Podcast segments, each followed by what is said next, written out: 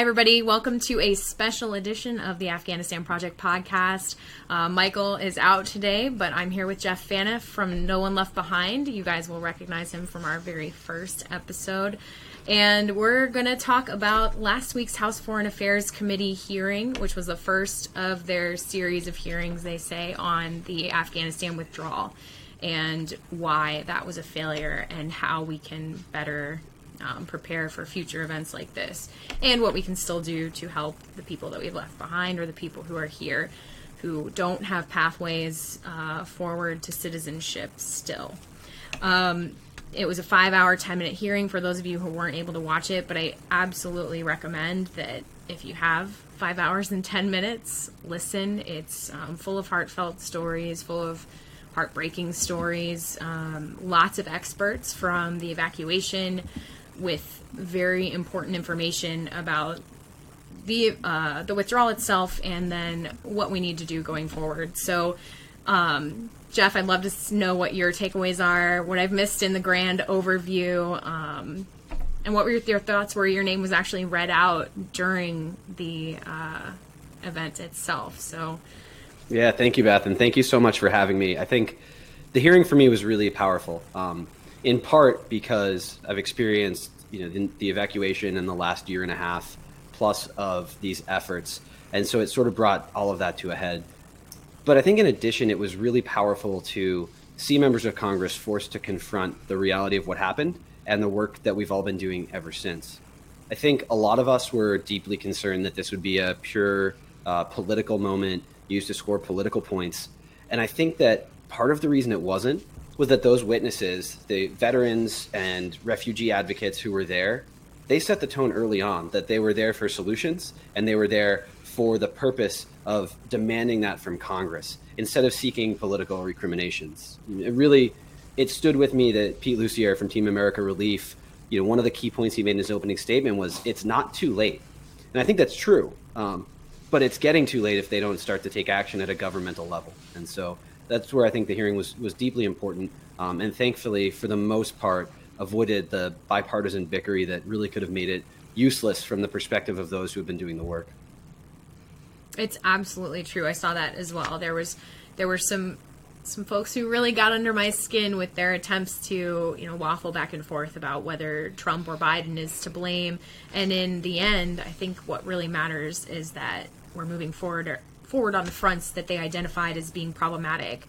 Our SIV program still not helping all of the SIV applicants. Um, uh, not fully understanding how there was that breakdown in communication as to whether uh, targets could be engaged by Marines on the ground, especially um, Sergeant Tyler Vargas Andrews had a very moving opening testimony about having uh, possibly the suicide bomber who would later kill over 100 Afghans and 13 U.S. service members in his sights and not being able to engage that target because the higher ups didn't know whether he could engage that target. Um, there were a lot of a lot of those kinds of issues identified, and then the fact that the people who were doing a lot of the work were people like yourself, who veterans, um, volunteers, people who were not employed by the U.S. government at the time, but were doing, you know, taking on the lion's share of that operation. And I think there were a lot of things identified that would be great moving forward. But one thing that really struck me is that so many of those committee members had a very good understanding of what happened. Mm-hmm.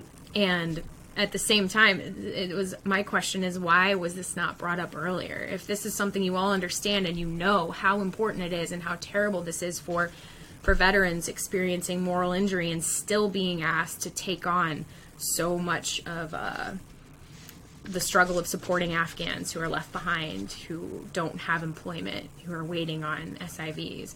If you know that, why is it just now that we're hearing about it as a nation? Mm-hmm. You know, one of the things I've learned over the last year of doing advocacy work on behalf of our Afghan allies is that Congress operates with a lot of different and sometimes conflicting priorities. Uh, and, and politicians who run their offices are, are governed by the politician's hierarchy of needs, where their chief concern is getting reelected, and then everything else sort of filters after that. And so sometimes you have to force their hand and make them do their job. I think in this case, part of the reason we had this hearing was that uh, for the majority, it was an attempt to you know score political points. That but that makes that makes our incentives align in the sense that they at least want to have the conversation now, a conversation that has been largely ignored for much of the last year. Um, but it struck me as well that you know, despite the fact that there have been pushes for legislation and sort of fights on the hill about this, and you know, plenty of uh, sort of sound bo- sound bites from folks in Washington, there hasn't been the degree of action that we all know that our allies desperately need. Things that could be done if Congress could, you know, get together and get this get this done in a lot of ways. And so, yeah, I mean, I agree with you. I was, you know, surprised that many of them were so ready, and they were clearly well prepared, often by their staff. Um, and different members of Congress knew it to, to, different degrees, knew what was truly going on. Um, but I think, you know, what I what I'm cautiously optimistic for is that this is the beginning of a process that forces Congress to reckon with the situation as it stands now, not necessarily just to reflect on what happened in August of 2021, but to wrestle with there's a situation on our hands that the American government uh, is, you know, to a large degree responsible for, and they need to do something about it. Absolutely. And one of the big things, so accountability was brought up a mm. lot. And I think it's important when you talk about accountability, it, needs to not be the blame game because like you said it's it's moving forward. But one of the big things with moral injury in particular which was brought up on multiple occasions moral injury and the fact that veteran suicide has spiked in the immediate aftermath of the withdrawal and that it's continued because veterans who gave so much in Afghanistan feel that their perhaps um, their service was not important and meaningful or that um, you know like the one the veteran community that has been supporting efforts ongoing and is just totally burned out and have exhausted savings accounts and have lost marriages, lost lots of things, jobs, uh, homes. That, you know, how do we have accountability for that without playing the blame game? What do you think is the way to go forward with that? I think you're touching on something that is really important here, and that's how do we define accountability? You know, on the one hand, uh, in the military, after every operation, a training operation or real world, we do an after action report and we carefully scrub what we did and review our tactics and our procedures and think about what worked and what didn't. You know, in the Marine Corps, those always start with sort of the lowest ranking person in the room speaks first because you don't want the squad leader or the platoon commander to say one thing and then somebody be afraid to contradict them because they're of a lower rank. And I think perhaps to some degree what we saw in the House Foreign Affairs Committee was some reckoning of that. They started with the veterans who were helping, with the enlisted Marine who was there, an enlisted Army medic who was there, um, and and got closest to the ground truth because the the fact is those who saw it firsthand really know that, and um, and I think that's important. But I think if accountability means you know trying to score political points and trying to you know use that to influence elections down the road, that's not what the veterans who have been doing this work are here for. We don't.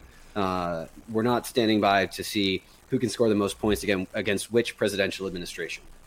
Four administrations yeah. oversaw the war in Afghanistan four administrations made a lot of mistakes. You know, fundamentally, uh, if all we get out of this is a you know Trump versus Biden blame game, then our Congress is failing our veterans. And instead, what we want to see is a, a detailed look at what happened, lessons learned so that it doesn't happen again, and then the opportunity to move on and fix the problems that can still be fixed, to include the 160,000 plus SIV applicants who are still waiting to get their visas.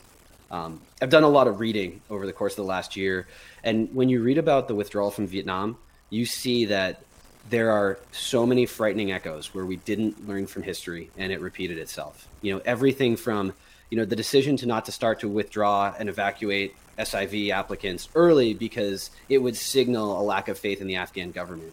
A very similar thing happened in Vietnam. Uh, you see service members going above and beyond the call of duty, sometimes against orders to get people out we saw that as well in Vietnam. Um, and and the fact is that our government hasn't learned that at the end of a war, when you've got a withdrawal coming up and it's looking like it's going to be messy, you can't just wish that away for the sake of optics. Uh, and, and, and, that was the case very much with the withdrawal from Afghanistan.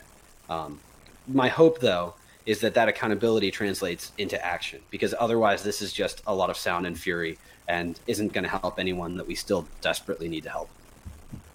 Absolutely. It's one thing when I was I think it was during my internship with the House Oversight Committee back in oh 2008, I want to say. We were looking at I was looking at like the CORDS program in Vietnam and how that was similar to things going on in Afghanistan. I mean, it's been a there have been correlation points throughout that have been missed, mm-hmm. and this should not have been one. And I desperately hope that whatever is brought up from this is a, a data point for the future for politicians, for military leaders, so that this doesn't happen again because it never should have happened. And there were so many points at which it could have been improved, but it's interesting. I, I don't know that I've talked about this on the podcast before, but I've talked about it on my social media quite a lot. That um, prior to the Afghanistan withdrawal, I was definitely in more right wing political circles. And I felt that uh, anybody on the other side probably hated me, and that, you know, we, there was no, these lines had been drawn. And ever since working in the withdrawal, I've been working with people from all over the political spectrum and it's made me drop my previous politics. Mm-hmm. I don't I could care less about politics at this point in my life. What I care about is helping the people of Afghanistan and that's it's been this amazing point of commonality where where people from everywhere are coalescing to help other humans. Mm-hmm. And that's where I think this could go from something that's, you know, Biden has done a terrible thing. Biden could do something amazing here he could make the difference that helps all of these people who've been stuck that we left behind and i think that that could create a point of of togetherness and commonality for the entire country to come around and say look we took a situation that was negative and we turned it into a positive. and and it would help with moral injury it would help all of the humans who are currently in such a horrible state mm-hmm. um, it might be difficult. You know, you would still have the women living under the Taliban, which was brought up at the hearing because it happened on International Women's Day. Mm-hmm. And obviously, you can't talk about the withdrawal without talking about the effect that it's had for Afghan women. But at least it would begin to resolve some of these really gaping wounds that are going on. And Biden has the power to do that, I think. Um, I don't know. What are your, do you think he has the power to do that if he wants to? Well, I think first what I'll say is one silver lining to the awful chaos of the U.S. withdrawal was to see how many Americans of all different races, religions, creeds, backgrounds, uh, and certainly politics dropped everything to pitch in and do the right thing and help. They saw a crisis and they took off their political jersey, whatever it might have been, and and worked to do the right thing. And that is the beauty. And I think it's it's an important lesson about America that if if we realize we you know forget about which political team we decide to be on and just think about doing the right thing and finding solutions, amazing, amazing things can happen. Um, so I yeah. think that's important. And I'll say that, you know, I work with folks in the administration, and I know there are a lot of incredible, dedicated people at the State Department, at the NSC, uh, who who care about this issue and and want to do the right thing. Um, but I think they come up against uh, a host of different problems or different uh, sort of frictions. And some of that is just the need for, uh, there's a lot of different priorities in a world where there's a Russian invasion of Ukraine and all of these other worldwide issues to focus on. And so uh, that's part of it. But I think there was a sense in certain circles that the Biden administration wanted to put Afghanistan in the rearview mirror no matter what. Um, and I think, you know, if the administration makes the purely political decision that, you know, the withdrawal was a terrible thing for them politically, and so therefore they don't want to touch it they're making a huge mistake because a lot of the advocacy groups and organizations working to help they want to hand this administration a win. They don't care who gets credit for it. They want to hand this administration a win to say, yes, the withdrawal was chaotic, but now we're the ones fixing it. And I think there's potential there. And, and, and I'd like to believe that the hardworking folks who are making these decisions can hear that voice and, and choose to do so and, and do more. You know, there are things that can be done uh, at an administration level to fix this but we also need Congress to put aside, you know, their own um, political issues and, and, work together to find solutions here. And you know, one of the really key things we want to see is a fix to the SIV program. You know, it's the one clear pathway for people who worked alongside our troops. Like it's unimpeachable in so many ways. Um, it's hard to find even folks who are uncomfortable with immigration issues who will speak out against this. There are some, but they're few and far between. And I think they get um, you know they hear it from America's veterans when they refuse or when they get in the way of fixing that. you know, and we need to make it permanent. We need to make sure this isn't a program we have to authorize year on year. And it should probably, if we want to reflect and find accountability and then look forward, we should probably make the program permanent and make sure it applies to those in future conflicts or those in other theaters of the global war on terror. You know, there are interpreters who did the same job in Syria, 10 miles over the Iraq border, and they're not eligible for an SIV, um, but their you know counterpart doing the same job 11 miles to their east is. And so th- these are things that are fairly common sense when you really break it down, but we need uh, we need the U.S. government to step in and get it done.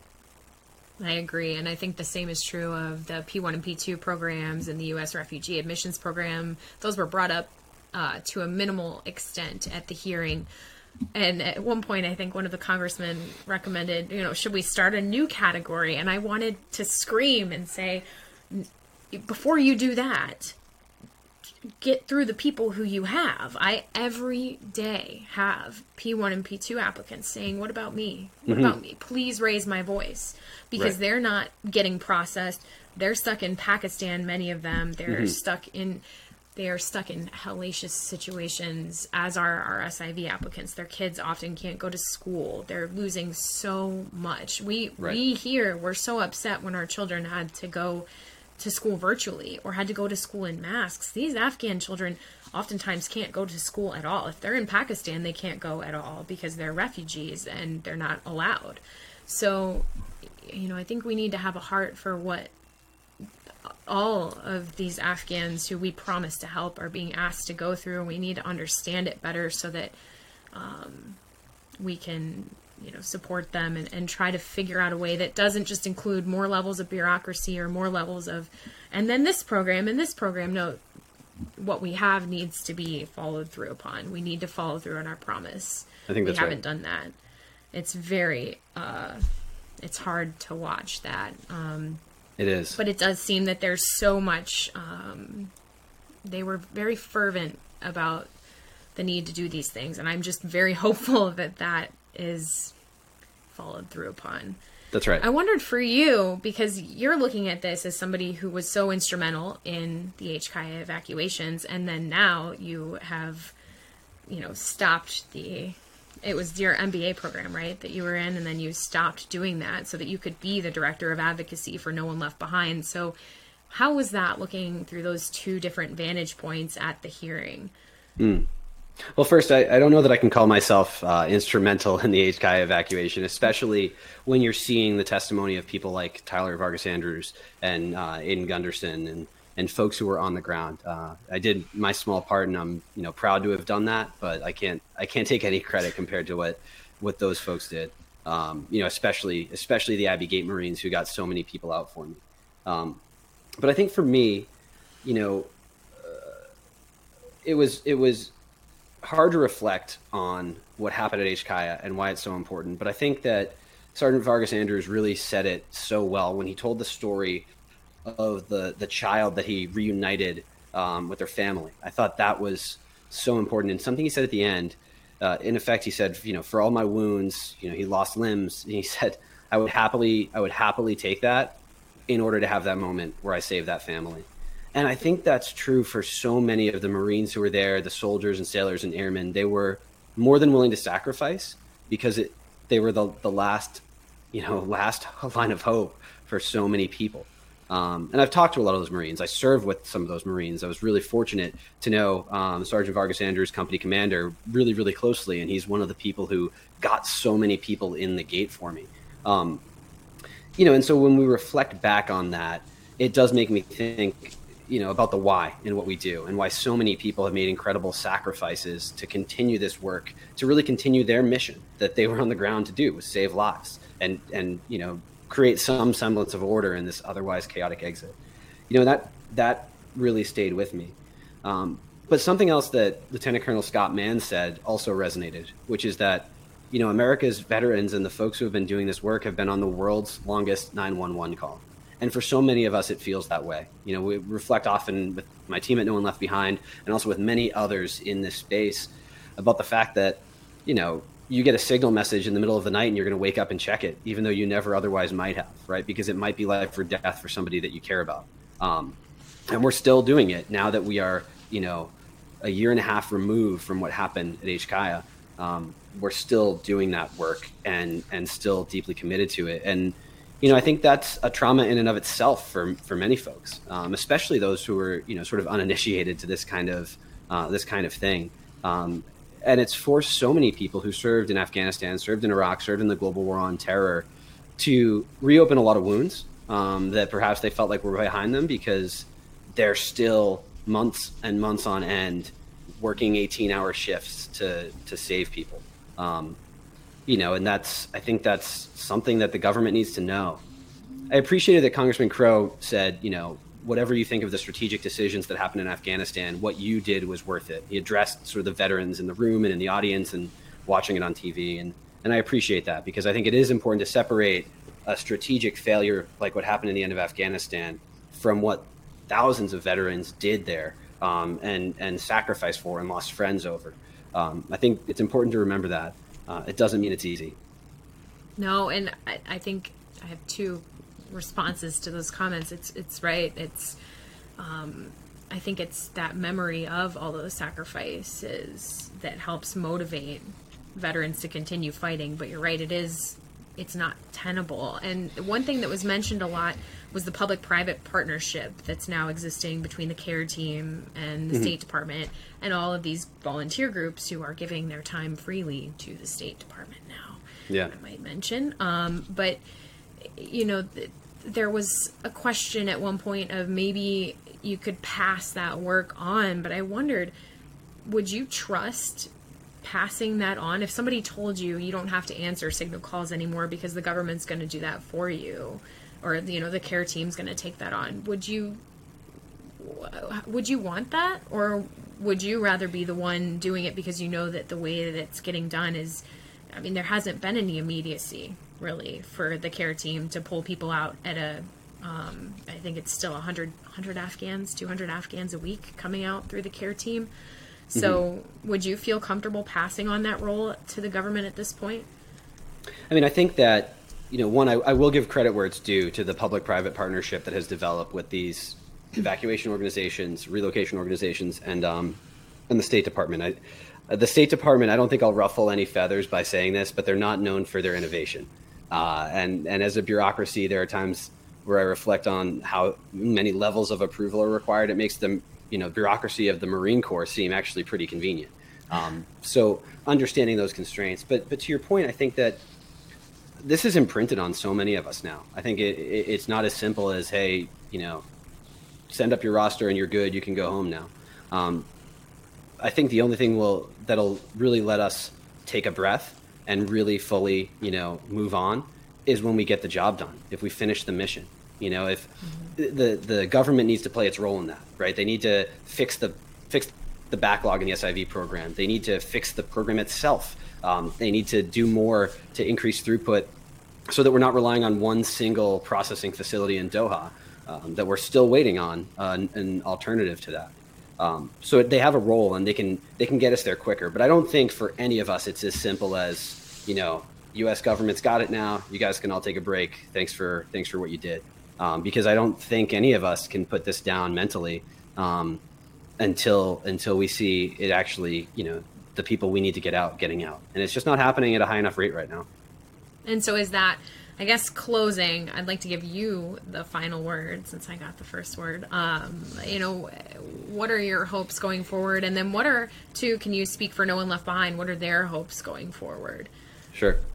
Um, well, I'll say first that you know, no one left behind has acknowledged the fact that this is going to be a longer term mission, and we're planning and prepping to continue this work for years and years to come. And so, for those that are worried that the Americans who are still helping Afghans are going to close up shop, we're here and we're committed for the long run as long as this takes. We would love to work ourselves out of a job and to be able to, um, you know, uh, have no no more need in for the populations that we serve, but we acknowledge that this is going to be years. I mean, the the Vietnam relocation office at the State Department didn't shut down until decades after the conflict ended. Um, so we have to we have to bear that in mind, and we have to then try to do better. Um, but for us, what we really want to see is legislation that's going to fix the process to get people out more quickly.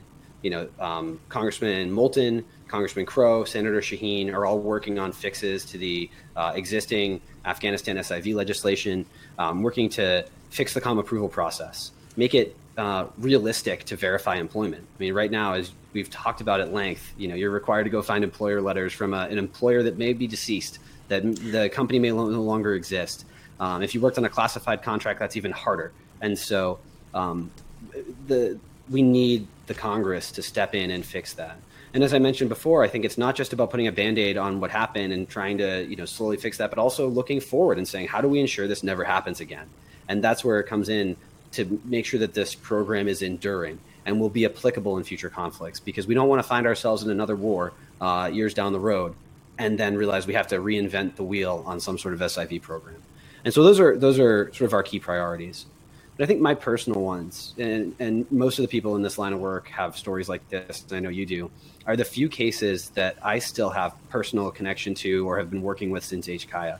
You know, I think of one uh, interpreter who served uh, with an army unit in combat where his company commander received the Silver Star for Valor. This interpreter was on that operation with him, and his passports were burned by the U.S. Embassy when we withdrew.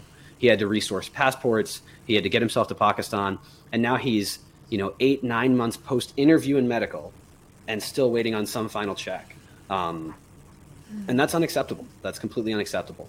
Um, and so, you know, for, for cases like that, the hard ones, uh, or for cases where somebody didn't apply until the neo and and now they're you know far back in the line i think for a lot of us that's our, our hope is the day that we can welcome them at, a, at an american airport you know and i've got a box of toys already for uh, you know this interpreter's kids for when he shows up here so i'll meet him at the airport and hopefully drape him in an american flag and say sorry for what you went through but um, you know thank god you're finally here so th- those are the the things that that i look forward to and hope will close this out um, I did want to say too. I think you know a few things from the hearing that are really, really worth mentioning. One is that, as I mentioned before, I think the the interviewees, the the witnesses, really set the tone, and that from the opening moment held Congress accountable to avoid the political nonsense that they're inclined to dive into. Uh, I thought Franz Hoang, you know, his personal story was so incredible. Um, he, you know, left Vietnam uh, when the U.S. withdrew in 1975 graduated from West Point, worked in the White House, went back to the Army and deployed with Special Forces, has become an incredibly successful entrepreneur. Like that's the American dream, and that's the embodiment of of this. Uh, and I think I'm really grateful that he was there because it set the tone of you know I am the face of this kind of operation. I am the embodiment of that American dream, uh, and don't forget that. You know, I thought having uh, Aidan Gunderson and Tyler Vargas Andrews there was absolutely critical because they were on the ground and they did so well, uh, conveying their story and and asking that Congress does something to fix this. Um, and I have to give credit to you know Pete Lucier, uh, who I've worked with closely, and Camille Mackler. Same same thing there. You know, Camille did a really good job of talking about the policy issues that are so mm-hmm. critical to this, mentioning you know the Afghan Adjustment Act and the permanent SIV program in her testimony. Um, recognizing that it's not just a, a, localized problem to that, but there's a huge systemic immigration problem in this country that neither political party truly wants to touch and fix. Um, and really refocusing this on what can be done, the fact that it's not too late to take action. Yeah, I think those are all excellent points, and I really do hope if if our listeners have not watched it, give it a viewing, especially if you're feeling in any less than positive way about the situation. I think that it's it's something that leaves you feeling like there is hope. You know, even if you've seen all of the horrors of all of this, I think it's important to see those horrors addressed and to see that uh, yes, there was some political nonsense, but it was very minimal, and everybody really does want to find a way to move forward, and we just have to figure out how to do it. So I'm so grateful you were here with us, Jeff. Uh, I hope that they do a lot more hearings like this and that they really start to move forward for everybody's sake. Yeah. Well, thank you so much for having me, Beth. It's so critical that you're having these conversations. Um, and I'll say, after my last appearance on the podcast, there was this incredible moment just earlier today um, where uh, Ellen and Judy from uh, Keeping Our Promise up in Rochester, New York, reached out because they had heard an episode of the podcast and heard me tell the story of the uh, the group from Skateistan, the teenage skateboarders who who got out through the Marines at Abbey Gate, uh, and reached out to tell me that they've helped resettle them safely in Rochester, New York. And so it's really some incredible connectivity, and there's such an incredible community that's working on this. So it was an exciting That's- moment for me today. That's like the crystallizing thing is that all of us doing this work uh, in the quiet recesses of our homes or wherever, you know, there's there's these moments that make it all worth it, and that's definitely one of them. I'm so glad to share it here, and thanks for coming on again. Thank you so much Oh. for having me. And everybody, thanks for listening. Thanks for supporting Afghans. And uh, as always, Tashakor, and we hope to see you again soon.